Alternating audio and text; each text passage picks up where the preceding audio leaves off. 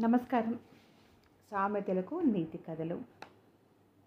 శ్రీమతి కుసుమ కేమూర్తి గారిచే రచింపబడినటువంటి ఇటువంటి సంకలనంలోంచి ఇవాల్టి కథ ఏంటో తెలుసుకుందాం.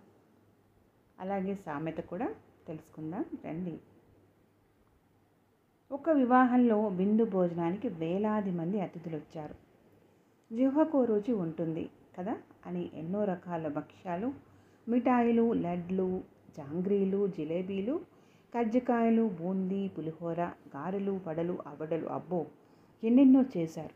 అందరూ కడుపు నిండా తిని అన్నదాత సుఖీభవ అని దీవించి వెళ్ళిపోతున్నారు. కోటి అనే దురాశాపరుడు భోజనానికి వచ్చాడు. ఒక చేతికున్న ఐదు వేళ్ళు ఒకలాగా ఉండవు కదా? బ్రహ్మ సృష్టి అంతా. ఒక్కో పురులో ఒక్కో బుద్ధి పుడుతుంది.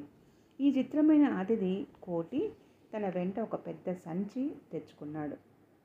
పిల్లి కళ్ళు మూసుకుని పాలు తాగుతూ లోకంలో ఎవ్వరూ తనని చూడలేదనుకున్నట్లు ఇంకా వెయ్యండి ఇంకా వడ్డించండి అని బిస్కట్లో వేసిన మిఠాయిలన్నింటినీ సంచిలోకి మెల్లగా తోస్తున్నాడు.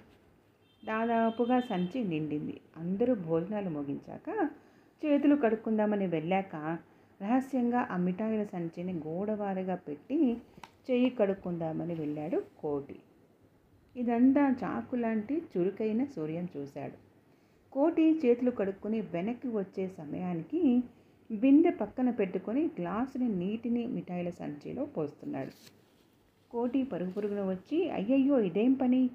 మిఠాయిలు పాడైపోవు? చెక్కన బెల్లంతో చేసినవి కరిగిపోవు? అన్నాడు. సూర్యం అమాయకంగా ముఖం పెట్టి మనం మిఠాయిలతో కడుపు నింపాక అరగడానికి నీరు తాగుతాం కదండీ? మరి ఇన్ని మిఠాయిలు తిన్న సంచికి బిందెడు నీళ్ళు పోయకపోతే అరగదు కదండి.